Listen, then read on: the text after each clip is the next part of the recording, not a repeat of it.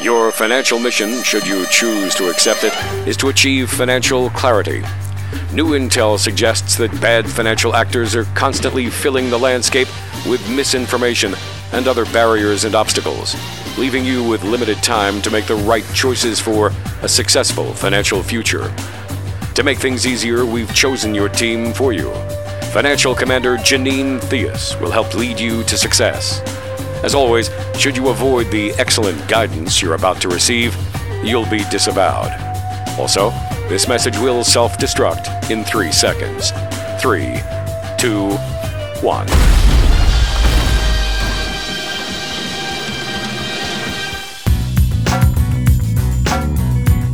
It's another edition of Your Financial Mission. Walter Storholt alongside Janine Theus, CEO and founder of Theus Wealth Advisors, your financial commander here on the show. Hey, Janine, how's it going this week? Hey, Walter, we're doing great. It's a gorgeous day outside, a good fall day. Yesterday we had uh, tornado warnings and lots of rain, but it was warm, so it always makes that interesting.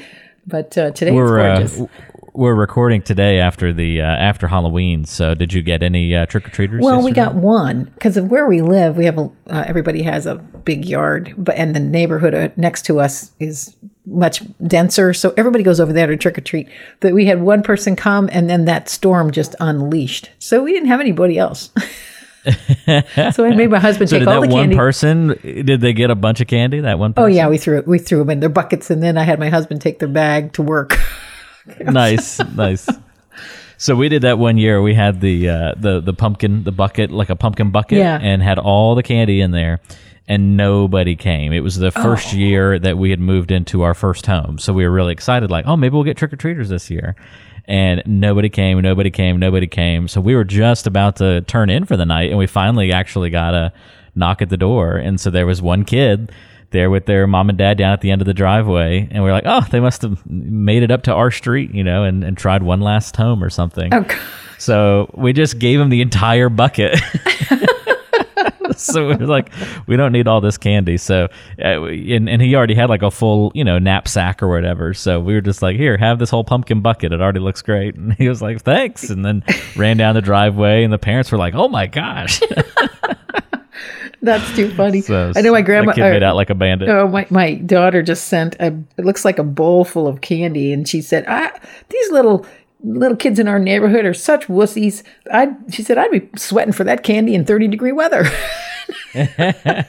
so, Oh, that's too too good. Way too good.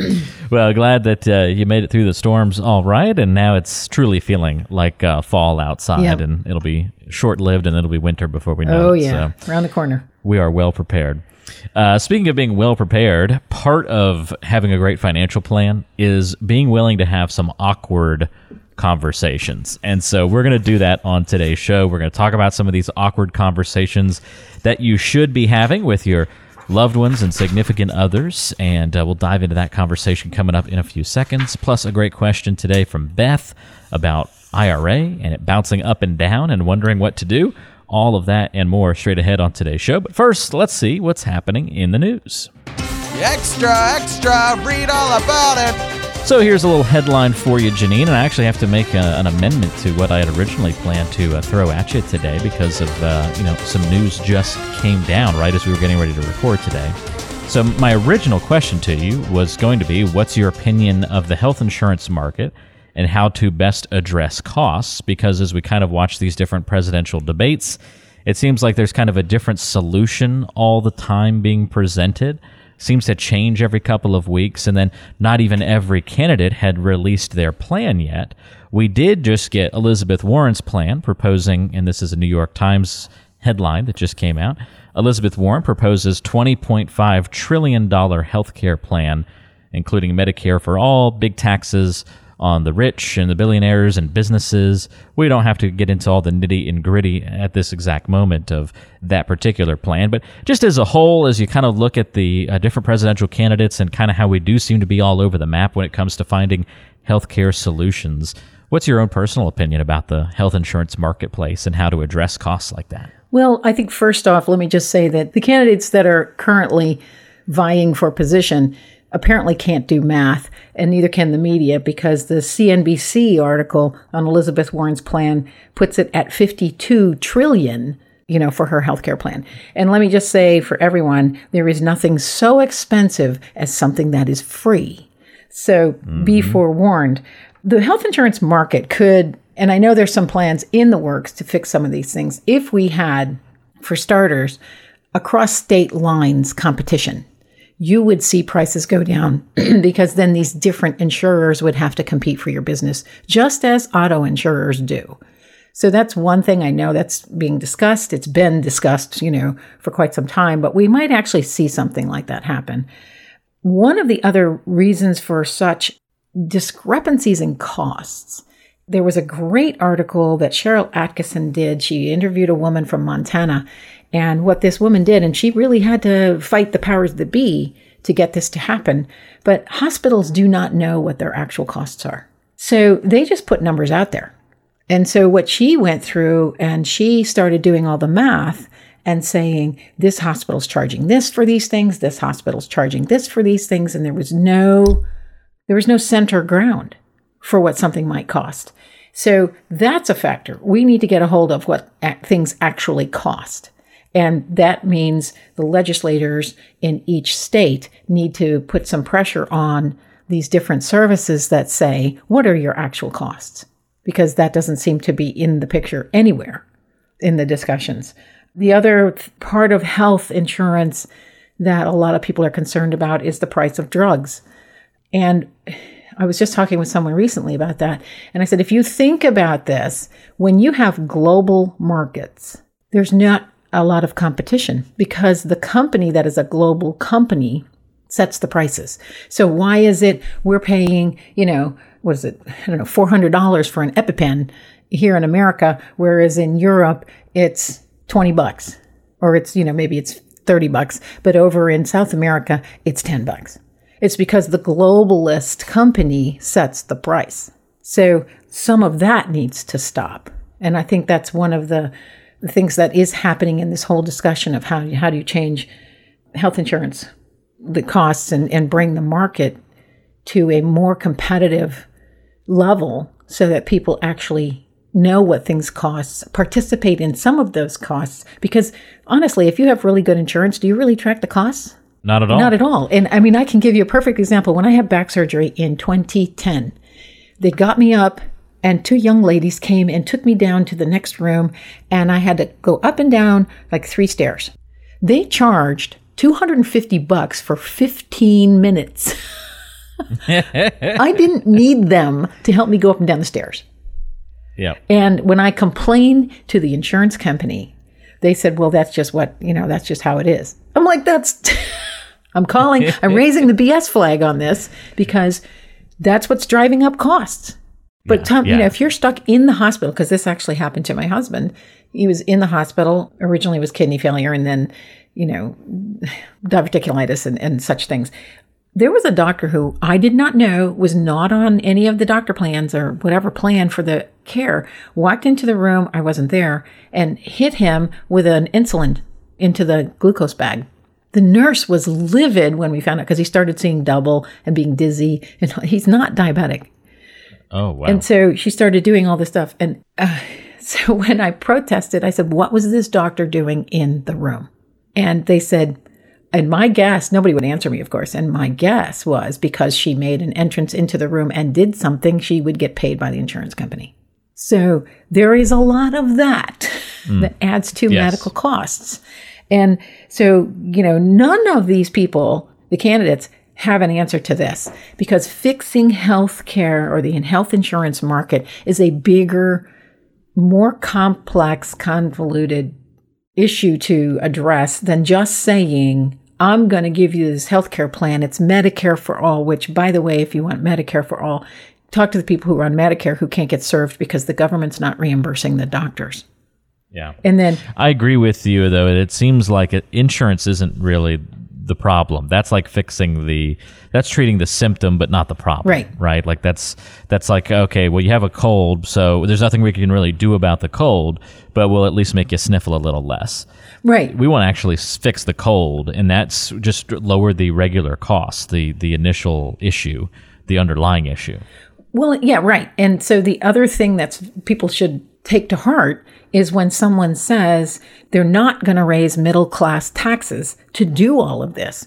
Well, America is different from every other country in the world because we have a very large middle class. And in fact, the middle class is what pays most of the taxes. It isn't the billionaires and whatever, and the uh, hundred millionaires. They pay taxes. They do. But you could take all of their money and still only run the government for eight months. Mm-hmm. So the middle class is the one that will be most affected by a, a poorly managed healthcare system because we're the ones most affected by that. And that's a big deal. And so anytime somebody promises, you know, Medicare for all, free healthcare, people deserve this, people whatever, the poor do get healthcare. It's called Medicaid. And that was built specifically for the poor. And so Medicare for All is an absolute disastrous plan that puts us on a plan like Canada's or the UK's. And in fact, I was just talking with a client yesterday who came in. He's got relatives in Canada. He was Canadian born. And one of his relatives could not see a doctor for seven months. And by that time, the cancer had spread so far, it was untreatable.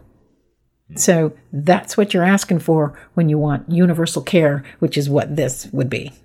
So yeah, to uh, to end to end this conversation on a fun light note, I was just scrolling through uh, through Twitter, looking at reaction to the plan. plan. Just you know, not that not that there's any like you know, uh, again, it's Twitter, so you don't want to actually you know take away opinions from here. But I just thought that this made me chuckle. Was uh, oh no, now I scrolled past it. Here we go. Elizabeth uh, Warren's plan is very simple. It's healthcare brought to you by your local DMV. that is right. I don't care who you. I don't care who you are. That's That's funny. funny. exactly right. But I think, you know, yes, we can fix the health insurance market, but there needs to be some um, it's a real sit down with the insurance companies because a lot of care right now is being driven by the insurance carriers through the use of software. Yeah. And um, that was a conversation with someone who is a software developer for healthcare. So yeah, there's a this is a much more complicated issue. so you just have Yep. to keep that in mind. I hope it gets a lot of attention over the next couple of debates. I'm sure it will now that more of the uh, plan details from the various candidates have been released. So Yeah. we'll see what kinds of discussions come out of that. I'm all for a marketplace of ideas. So it's interesting to see them when they get proposed. Absolutely, and, just uh, keep in mind there is math involved, so you have to do the math. That's right. That's right. There you go. Exactly. Uh, that's an interesting headline to discuss. I'm sure we'll be hearing more about that in the coming months. Uh, let's move on and talk about some of those awkward conversations that need to be had when it comes to your financial planning. And I think sometimes being a good financial advisor, Janine, probably means you having those uncomfortable conversations with people, especially if maybe they've been unwilling to have them in the past. And so I want to look at how advisors should help clients navigate tricky situations. And if you're going to work with a financial advisor, make sure they're pushing you to address these kinds of topics. Uh, one that comes to mind, certainly, Janine, is uh, unfortunately talking about the death of the first spouse. You know, when that happens, what are you going to do? How is that going to affect the financial plan? This is something more than anything people like to kind of bury their heads in the sand over. They, you know, they really do, unless they have seen it firsthand. They have a relative who's lost a spouse or a very good friend who's lost a spouse, and the changes that come when it's an unexpected death. The emotion of that lasts for a long time, and it's really hard to it's really hard to do math and make some pretty big decisions. So it's very helpful to have a conversation of the use with what ifs. If this happens, what do you expect will happen next? What do you want to have happen next? Can your financial plan withstand an early, you know, premature death? And a lot of people don't want to go that there because it, you know it is very emotional, it is very private, but the numbers are the numbers. And, and to illustrate this point, um, I was having a conversation with an attorney and his wife, and he had some life insurance. And I said, if something happens you, to you tomorrow, what is she supposed to do? Well, she'll just cash in, you know, she'll just get the life insurance. And I said, what should she do with the life insurance? Well, she'll pay off the house. And then I said, and where does the income come from? Because you're the breadwinner. You're the primary breadwinner. You're the big dog. And now you've paid off the house, but you have no income. And he hadn't really thought about it that way. So it was good to just kind of put a lot of these things in perspective so that they could actually, I guess, change, not really change their plan, but at least start to develop a different plan for the Yeah. Every, And- everybody and, thinks. at least have the conversation, be on the same page. Yeah, because everybody thinks they're going to live forever until you don't. And the day you Right. don't is the day you're going to find out whether your plan actually works or not. That's a good point. So that's one one awkward conversation that needs to be had. Another one is uh, what happens if nursing home care is needed. Janine, again, yeah, don't really want to talk about it. Would rather pretend that it's not going to happen. Yeah, I've had some very funny conversations with folks, including a doctor who said she just leaned back in her chair and said, I'm just going to die. and so, you know, Snap my I always go back to that scene from Josey Wales, which I don't know if you've seen the movie, but the chief in the movie lays down on the ground and looks up at the sky and he goes, This is a good day to die. He's an elderly chief. This is a good day to die. And he just lays there. and then it starts raining. And after a little while, he goes, Okay, I guess it's not today. And I haven't oh, seen. Oh, it's really it's a great movie. But you know, nursing home care, nursing home care, long-term care is first and foremost a conversation. What do you think is going to happen? What do you expect you want to happen? What do you want to have happen? And a lot of people will say, I don't want to be a burden to my kids, so I'm just going to the, go, go to the home. Well, the people who have seen some homes, they don't want anything to do with those homes. Most people want to die in their own home hmm. which means your kids are taking care of you. And if you don't have kids, you need a plan Yeah. uh, because you need to decide what kind of care you want. And if, because if you don't decide, it's just going to get handed to you. You know, now if you have Alzheimer's or dementia, you're not going to really know. You're just not going to be happy. But, you know, I mean, this is a really important conversation now because we have outsourced so much in our culture. This is another thing that we have outsourced. Yep. And if- I think it's such a tough thing. We have some relatives who've been going through this lately. And uh, gosh, it's just really tough for everybody involved, not just the people going through Mm-hmm. it, but those who are trying to provide care and help and assistance. It's it's really tough. And this is and I'm not even talking about people who have done all they can to try and prepare for these things. And it's still difficult, still tough. Because Because you can't predict exactly how it's going to transpire and happen and what the need's going to be exactly and you know and sometimes if it happens more slowly rather than it just being like one defining event that then triggers something Yeah, that's exactly right. You don't know how this is going to play out. You know, my mother is healthy. My parents are healthy. And my mom's always, you know, you, I wish you'd live next door. I go, Mom, if I lived next door, I'd be helping you down the road a little faster. But because she wants to die in her home. And I said, Mama, you would be dying in your home. oh my gosh so yeah, we have a we have a lot of fun with that one. But you know, it's you really do need to think about these things because if you are incapacitated, who cares for you? And here's the statistic: it's women nine times out of ten that either go to part time work or quit work altogether to take care of a parent. And so, hmm. if you don't want that to happen to your daughters or, or even sons, you need to have a conversation about what this should look like. You know, if I'm okay, then I can manage by myself up until this point. This is what I want to have happen. But if it comes to a point where I can't manage my own affairs and things, I'm going to need help. Well, who's providing the help? great question and uh, let that linger a little bit uh, something else that would come up in an awkward conversation category is uh, those folks who have had their heart set on retiring at a certain date and then there comes the question mm, do we maybe need to work a little longer than we'd planned That's really a tough one. And sometimes you, all I have to do is um, use some software to put up projections of or scenarios, really more scenarios. If you stop now, here's what the data is. Here's your Social Security if you're taking Social Security, or if you're going to wait for Social Security. Here are your savings. What's the income stream? what does this all look like? Which a lot of people, because people don't think in numbers, if I can put it in front of them that says, well, here's what this looked like. And this actually happened with a client. I put it in front of them and they and he just looked at it. He goes, okay, I need to work a little longer. I'm like, okay. Hmm. And then came back and the following year and they had spoke at length about him retiring and he did. And they made the decision to live on X amount of dollars and they were totally happy with that. Okay. Because there's no They went in with full eyes open. then. Exactly. So there's no right or wrong mm-hmm. answer. It's if you're going to go into a situation, go in with your eyes open. Right. That's good to know.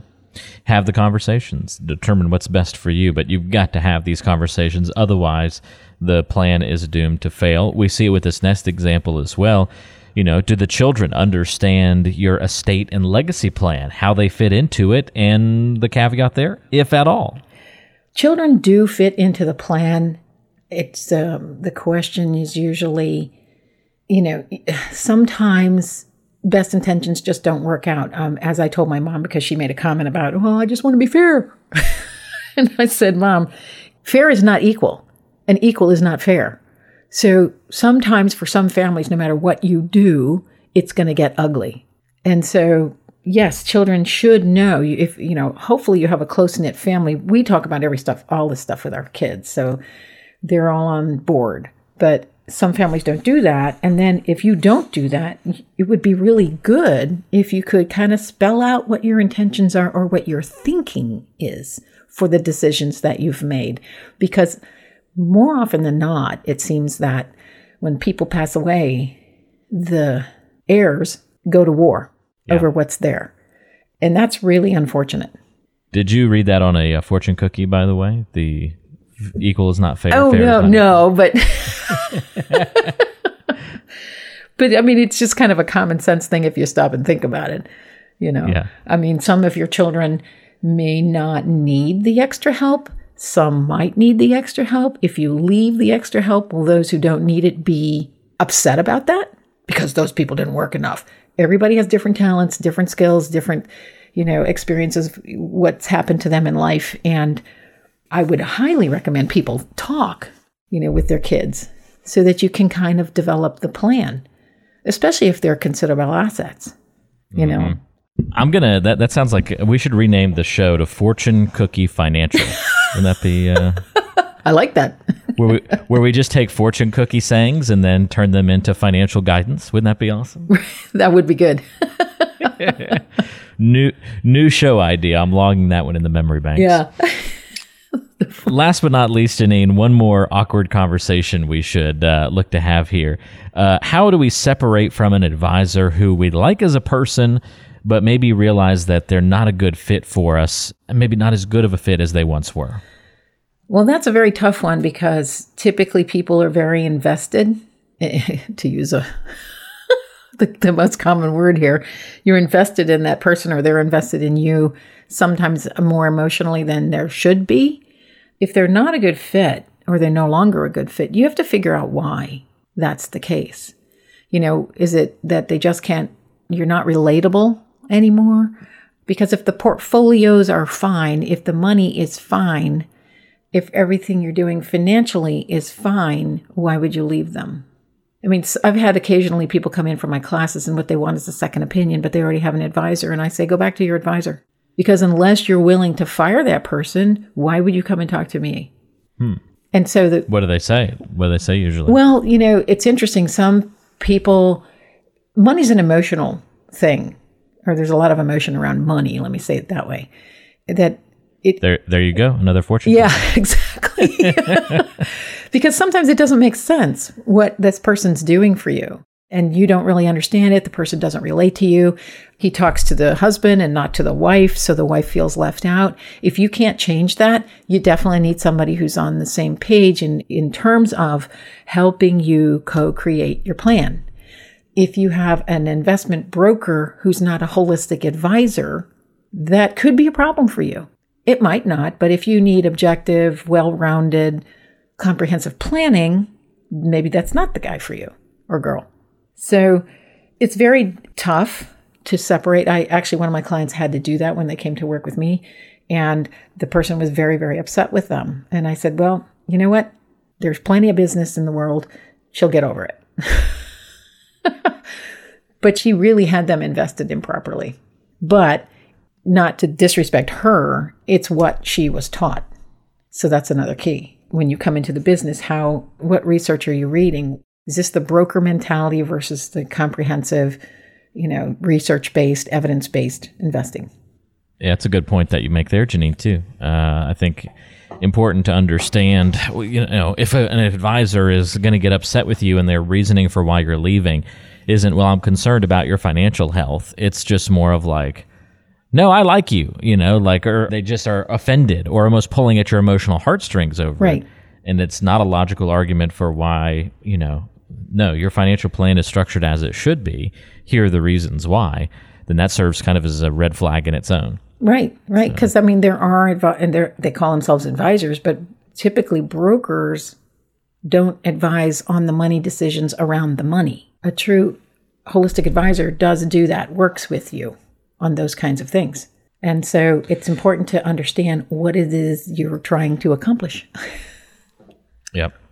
Well, it's not always the most fun uh, type of conversations to have nursing home care, death of a spouse, working longer than we intended, estate planning sometimes isn't the most fun thing to talk about, but all of these things are really, really important. So if you aren't discussing them with your financial advisor as you're putting together your plan, that's a big red, big red flag and something that needs to be talked about and addressed. And if you have not talked about those kinds of things with your own advisor, or if you've done a financial plan on your own in the past and haven't even thought about some of these things or put together a true plan that addresses them, might be a good time to reach out to somebody like Janine who can help you put together a proper financial plan. If you want to talk to her about the best strategies to put in place for your situation, you can do that by calling 443 718 6311. That's 443 718 6311. Or go online to theuswealthadvisors.com. That's theuswealthadvisors.com. And we'll put links to get in touch with Janine, all the proper pieces of information that you need. In the description of today's show, we'll put the links that you need there. It's time to move along and get to know you a little bit better, Janine.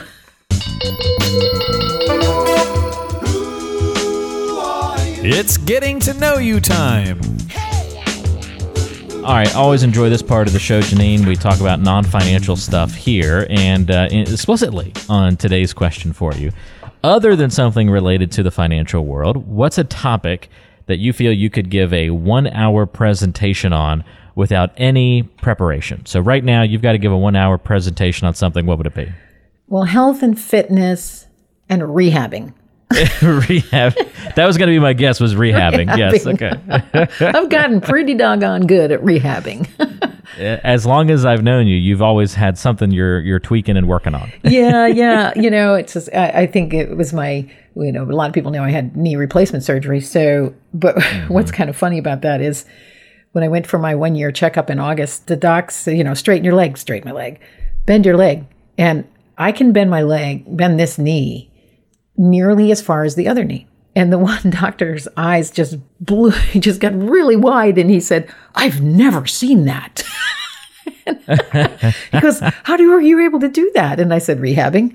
I know how to rehab. And I, you know, it's all about fitness and movement and, but not taxing yourself so greatly, but giving yourself time, but you've got to move.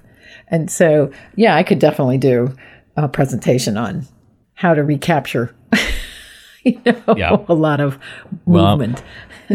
I'm all ears because my right leg still doesn't extend as far as my left leg no. from the uh, ACL surgery and stuff. So yeah, we're gonna have to. Yeah, uh, we- we're, gonna have to we're gonna have to. I'm coming to your presentation. Let me know what it is. I've got some ideas. I'll send them to you. oh, perfect, perfect. There you go. So, I love it. I think I think we'd have a lot of signups to come here. You talk about yeah. that. That'd be fantastic. Uh, well, fantastic. That's great. Uh, before we wrap up today's podcast, I do want to make sure we get in a question from a listener, Janine. So let's turn to the mailbag. And I've got a question here from Beth. Beth says, My IRA seems like it's bouncing up and down every single day, and the roller coaster drives me crazy. Does that mean it's time to get out of the market and invest in a different way? Wow. Uh, no, it doesn't mean that. What it means is you should have an analysis of your portfolio done so that you can understand what we call the standard deviation, but I call it for client purposes the roller coaster. What kind of what roller coaster are you on? Because maybe you're on the wrong roller coaster. And that's related to how what the swings are in your portfolio. So once we understand that that maybe your allocation is off, the diversification is off, and that's why you're swinging so wildly because the market moves. Every part of the market moves all day, every day. so if you don't want to move that much, then maybe we need to look at how you're allocated and then whether you have proper diversification because that will make a difference in the swing that you see. And you just have to understand the market does move up and down all the time. I have a lot of people ask me, you know, what do you think the market's going to do? And I'll say it's going to go up and then it's going to go down and then it's going to repeat because that's what markets do. But we can minimize that swing that, you know, and, and get you on a, what's a less aggressive roller coaster by the way we allocate. Oh, yeah, like the Scooby Doo The coaster Scooby-Doo, instead of yeah. the hur- instead of the hurler. I like those. I'm going to keep those. those those are real. yeah, yeah, yeah. And that's exactly, you know, that, that that's such a great difference in, you know, imagery.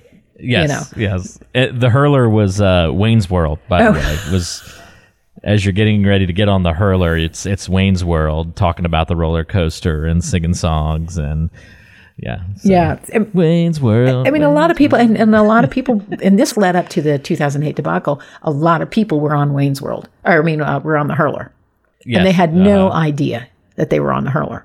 So, if that's not you, especially if you're getting close to retirement or in retirement, that is probably not where you want to be. Right. Like my mom, she likes the Scooby Doo coaster now. She used to like getting on the hurler with me because it would, you know, she'd it, it was bouncy and rickety and fast, and you know, she's like, woohoo! She'd get all giggly and this is fun. But now she's like, I think I'll just stick to the Scooby Doo. Oh yeah, once you're old and busted, you're I'm okay with Scooby Doo. the, the little purple Scooby Doo coaster. It's brand new, so it's real nice and smooth. You know that kind yeah, of thing. Yeah, exactly. Too So that's really important. Well, good question. Yeah. Beth. So you've yeah, Yeah. you've got to get in and get a portfolio analysis, a risk analysis, and try to understand. Um, and you know, it's something we can we do all the time is help people understand what does that mean to you. If you've got any questions like Beth just asked on the show, you can always again reach out to Janine with those questions 443 718 6311 and online at theuswealthadvisors.com. Check out the description of today's show for a link to the show notes where you can uh, read about today's episode, access relevant resources, other episodes uh, that are related to this topic, and much more. Go to theuswealthadvisors.com or again, just check the description of today's show on whatever app you're using and look for the link there. Janine, we always appreciate the help. Great chatting with you this week, and uh, we'll look forward to another show All soon. right. Thanks so much, Walter. Have a great day. You too. That's Janine Theus. I'm Walter Storholt. Thanks for joining us. We'll talk to you next time back here on Your Financial Mission.